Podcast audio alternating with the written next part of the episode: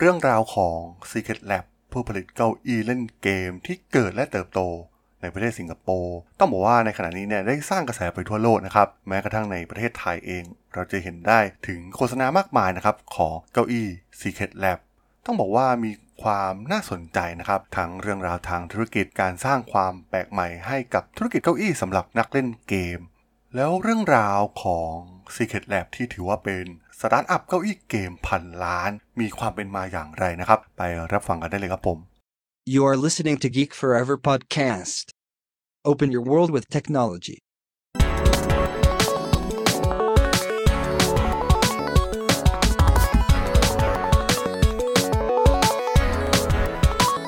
This is Geek Story.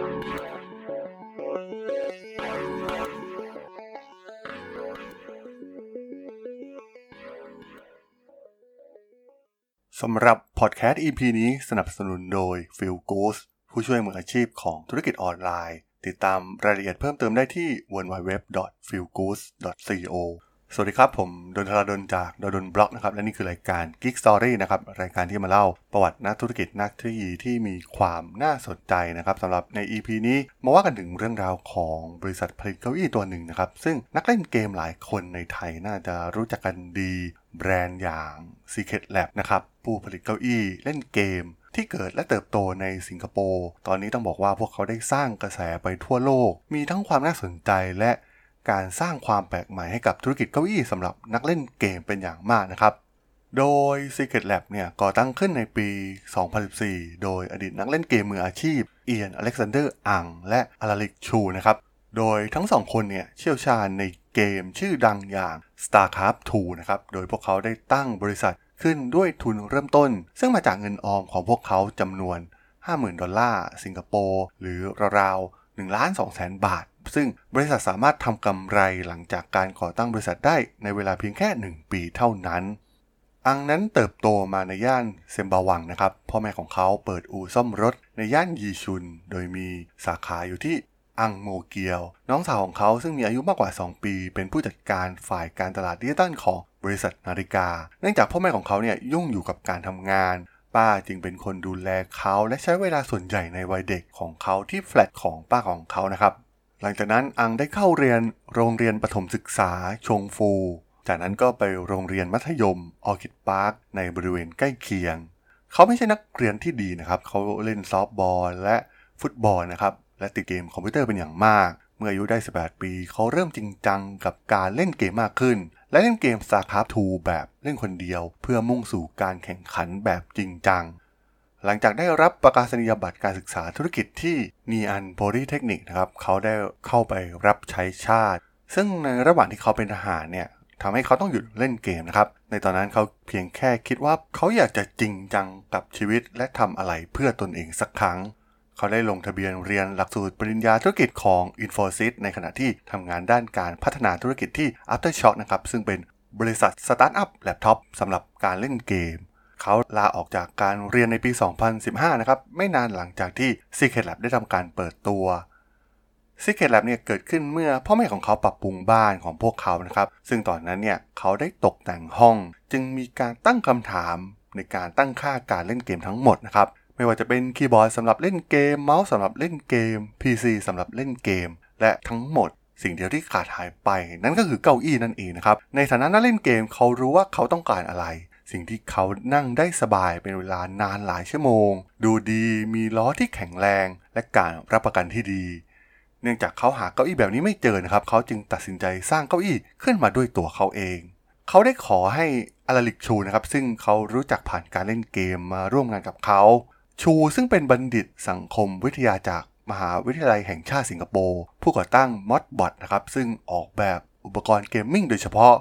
ชูเป็นคนที่เก่งมากๆนะครับในการสร้างสิ่งของ และเก่งมากกับการคุยกับผู้คนนะครับ แต่อังเองเนี่ยไม่เก่งในเรื่องเหล่านั้น พวกเขาเลือกชื่อ Secret Lab เพราะความลับเนี่ยเป็นหนึ่งในคำที่มีเสน่ห์ที่สุดในพจนานุกรมภาษาอังกฤษ และห้องทดลองเนี่ยก็สะท้อนถึงวิธีการทำธุรกิจของพวกเขานะครับ พวกเขารักการวิจัยและการพัฒนานั่นเองเก้าอี้สุดหรูที่ได้รับรางวัลมากมายของบริษัท ซึ่งส่วนใหญ่เนี่ยมีราคาอยู่ที่ประมาณ 500ถึง600 ดอลลาร์สิงคโปร์โดยเก้าอี้รุ่นแพงที่สุดบนเว็บไซต์เนี่ยอยู่ที่ราคา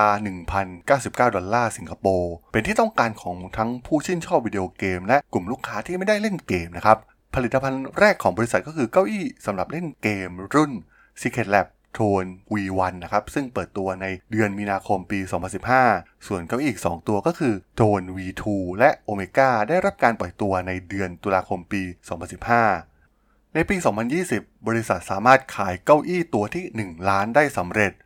ต้องบอกว่าสิงคโปร์เนี่ยอาจเป็นสถานที่ที่เรียกว่าบ้านของ Secret Lab นะครับ แต่ต้องบอกว่าสิงคโปร์มียอดขายเพียงร้อยละ5ของยอดขายทั้งหมดในแต่ละปี ในอเมริกาเหนือเนี่ยเป็นตลาดที่ใหญ่ที่สุด และสำคัญที่สุดในปัจจุบันมียอดขายมากกว่า 50%ปัจจุบัน Secret Lab มีพนักงาน 100 คน ซึ่งคนส่วนใหญ่เนี่ยเป็นคนรุ่นมิเลเนียมนะครับโดยมีอายุเฉลี่ยเพียง 28 ปีเท่านั้น ซึ่งบังเอิญก็คือทั้งสองผู้ก่อตั้งเนี่ยมีอายุมากกว่าค่าเฉลี่ยของพนักงานเพียงแค่ 4 ปี เพราะทั้งอังและชูเนี่ยมีอายุ 32 ปีเพียงเท่านั้น บริษัทดำเนินการสำนักงานใหญ่ของบริษัท สถานที่ทำการวิจัยและพัฒนา และสนามกีฬา e-sport ในแบลดเดลประเทศสิงคโปร์และยังมีโรงงานที่ประเทศจีนด้วยนะครับ บริษัทได้ร่วมมือกับผู้จัดการแข่งขัน e-sport อย่างเป็นทางการหลายครั้ง โดยความร่วมมือนี้เนี่ย Secret Lab จะทำการจัดเตรียมเก้าอี้สำหรับผู้เล่น รวมถึงการร่วมมือกับ HBO ที่ได้เปิดตัวเก้าอี้เล่นเกมในทีม Game of Thrones อีกด้วยนะครับในเดือนสิงหาคมปี 2019 h e l i c o n i a Capital Management ซึ่งเป็นบริษัทในเครือของ Temasek Holding บริษัทด้านการลงทุนของรัฐบาลสิงคโปร์ได้เข้ามาลงทุนใน Secret Lab ซึ่งมีรายงานว่ามีการประเมินมูลค่าโดยรวมของ Secret Lab อยู่ที่ 200 ล้านดอลลาร์สิงคโปร์ ในขณะนั้นเดลิกเรานะครับ ผู้บริหารระดับสูงของ h e l i c o n i a ยยกย่อง Secret Lab ว่าเป็นแบรนด์ระดับโลกที่ได้รับการยอมรับ และมีศักยภาพในการเติบโตที่สำคัญมาก ๆ ปัจจุบัน Secret Lab ผลิตเก้าอี้มากกว่า 500,000 ตัวต่อปี และจำหน่ายในกว่า 60 ประเทศมันเป็นประสบการณ์ที่เหนือจริงมากๆนะครับในการดำเนินธุรกิจที่เกิดจากความหลงไหลในงานอดิเรกของอังและชู วกเขาสามารถจัดการกับช่องว่างที่มีมาอย่างยาวนานในอุตสาหกรรมเกม และเก้าอี้ของ Secret Lab ก็มีกลุ่มลูกค้าแฟนพันธ์แท้อย่างรวดเร็ว แต่ถึงกระนั้นนะครับเขาก็ยังรู้ดีว่ามีงานอีกมากที่ต้องทำและมีเป้าหมายมากมายที่ต้องไปให้ถึงนะครับไม่ว่าจะเป็นการขยายฐานลูกค้าในสิงคโปร์และเอเชีย หรือการรับมือกับภาวะเศรษฐกิจตกต่ำอันเนื่องมาจากการระบาดของโคโรนาไวรัสซึ่งแน่นอนนะครับว่าธุรกิจที่มีพื้นฐานของโลกดิจิตอลออนไลน์เป็นหลัก รายได้ของ Secret Lab เติบโตอย่างต่อเนื่อง และพวกเขาก็มีความยืดหยุ่นพอนะครับในการรับมือกับสภาวะเศรษฐกิจในปัจจุบัน และการเติบโตของ Secret Lab เนี่ยก็ยังดำเนินต่อไปอย่างต่อเนื่อง ไม่มีทีท่าว่าจะหยุดลงแต่อย่างใดสำหรับผู้ที่คิดว่า e-sport เนี่ยเป็นเพียงแค่แฟชั่นที่ผ่านไป และฟองสบู่ที่จะแตกออกในที่สุด ซึ่งอังให้มุมมองที่แตกต่างออกไปสิ้นเชิงครับ เนื่องจากมีผู้เล่นเกมประมาณ 2,600 ล้านคนทั่วโลกในปี 2020 อังมองว่านักลงทุนเนี่ยต่างเชื่อมั่นใน e-sport นะครับ และเงินจำนวนมากกำลังหลั่งไหลเข้าสู่อุตสาหกรรมเกม ซึ่งเมื่อพิจารณาถึงจำนวนผู้ชม ความเหนียวแน่นของแฟนๆ e-sport และการเติบโตแบบทวีคูณของรายได้นะครับ ต้องบอกว่าอุตสาหกรรมนี้เนี่ยกำลังเฟื่องฟูเป็นอย่างมาก และเป็นการปรับเปลี่ยนภูมิทัศน์ด้านกีฬาและความบันเทิง อย่างมีนัยสำคัญมากๆนะครับ